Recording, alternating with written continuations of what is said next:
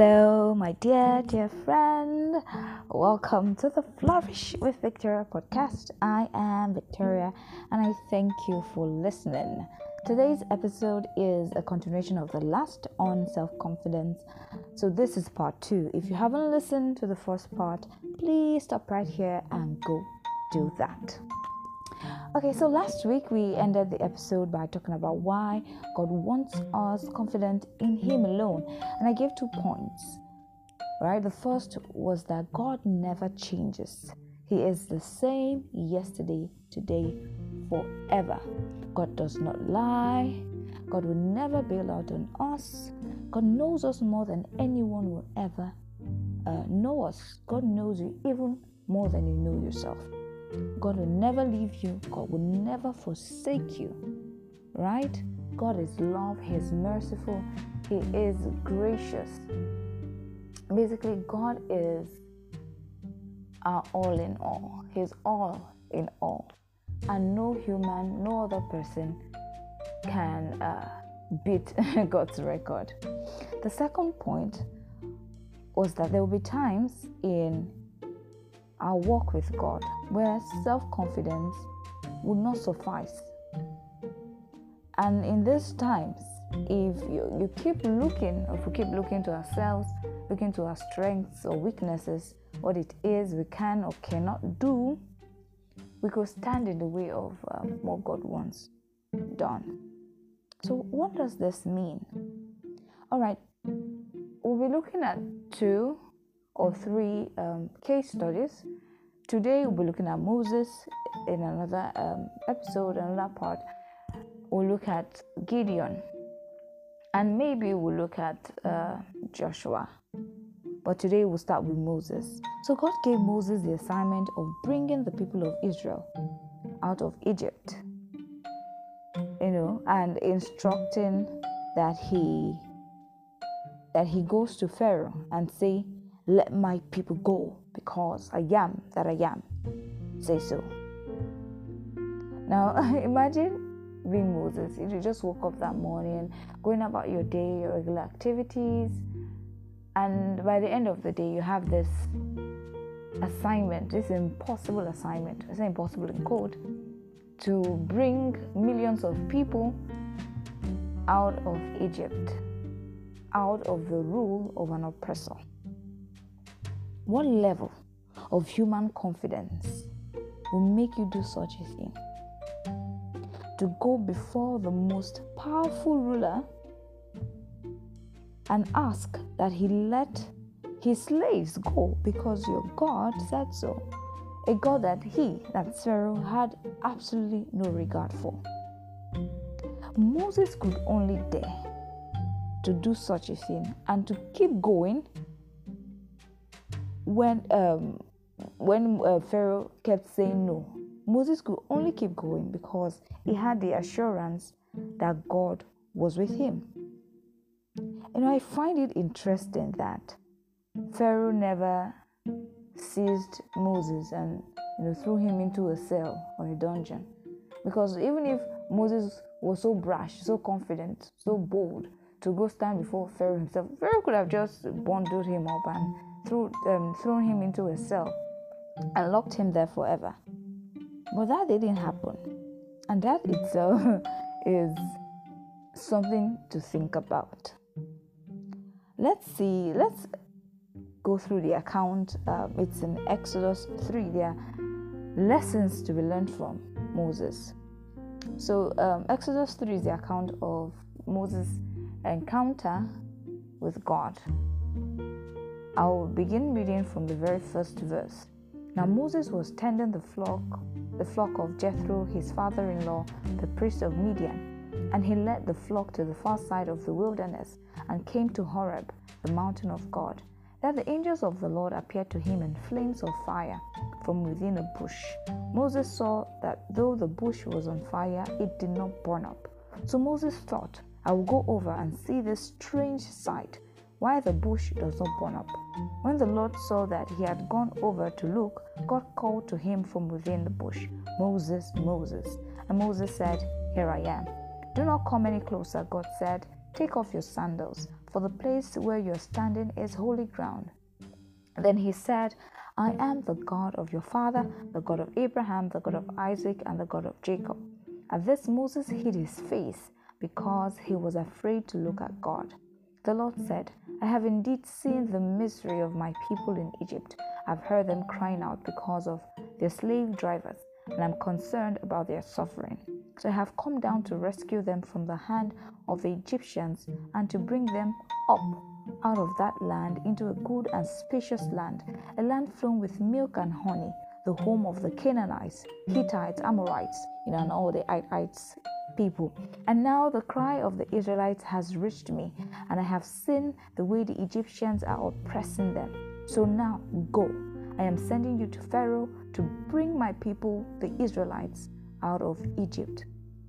Now you will think for such an assignment, you look for the most qualified, maybe the most uh, person with the credentials, the one that has uh, some reputation that could enter into the court and appear before Pharaoh. That's the normal human uh, thinking because think of when we apply for jobs and all that, when we go for uh, interviews and all, looking at what you can bring to the table. Do you have what we need? Can you uh, deliver? That's typical. Uh, that's a typical way of doing things. But God, God, being God, does things differently. And because Moses, being human, knew that, oh, oh okay, uh, this is big, this is huge. Um, he replied accordingly. Moses said to God in verse 11, Who am I? Like, who am I that I should go to Pharaoh? Who am I that I should go to Pharaoh and bring the Israelites out of Egypt? Basically saying, God, who I be? who I be? Who born me? who am I to go to Pharaoh to bring the Israelites out of Egypt? And God said, I will be with you. That was God's response.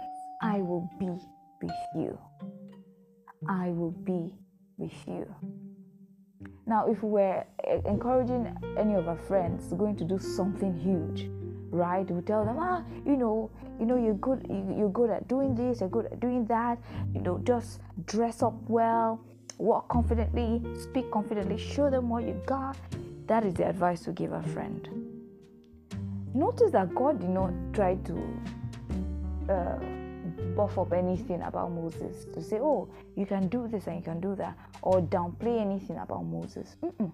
God totally did not focus on Moses. He simply told Moses, I will be with you. I will be with you. I will be with you. That was the assurance Moses needed. Now, let's see. Um, let's see the following chapter, right, where Moses begin, begins to talk about um, reasons why this assignment could fail and also see how God handles it. So, in chapter 4, from verse 1, Moses answered, What if they do not believe or listen to me and say, The Lord did not appear to you? Now, this is Moses um, sharing his concern about the Israelites uh, responding to him, saying, What if the Israelites do not believe or listen to me and say, The Lord did not appear to you? Then the Lord said to him, What is that in your hand? So God um, went on to give him signs. You know, the staff turning to snake and his hand becoming leprous, and then subsequently becoming normal. So God showed him the signs and said, If they do not believe you or pay attention to you, okay, show them these signs. In verse 10, Moses said to God, Pardon your servant. I have never been eloquent, neither in the past nor since you have spoken to your servant. So Moses telling God, You know, I have never been eloquent. I am slow of speech and tongue. So the, God, the Lord said to him, Who gave human beings their mouths? Who makes them deaf or mute? Who gives them sight or makes them blind? Is it not I, the Lord? Now go. I will help you speak and will teach you what to say. Isn't that amazing? Now it seems that God, God goes for those part of our lives where we feel we are the weakest, those part of us that we feel we're not enough, those areas of our life we feel, uh, bleh, what will I ever do with this? Or those um, attributes we feel maybe ashamed of, or we we just ridicule, right? We don't even pay attention to them. Those are the areas God God you uses, and it reminds me of Paul when he besought God about the thorn in his flesh, and God said to him, "My grace is sufficient for you." For my strength is made perfect in weakness. So you see, those weaknesses are areas through which God, areas of our lives through which God glorifies Himself. Or should I say, the areas of our lives that when we you know submit it to God, God is glorified through them. So, again, remember that when God asks us to do something, when God tells you to do something, all the assurance you need, all the confidence you need is in the fact that God is with you.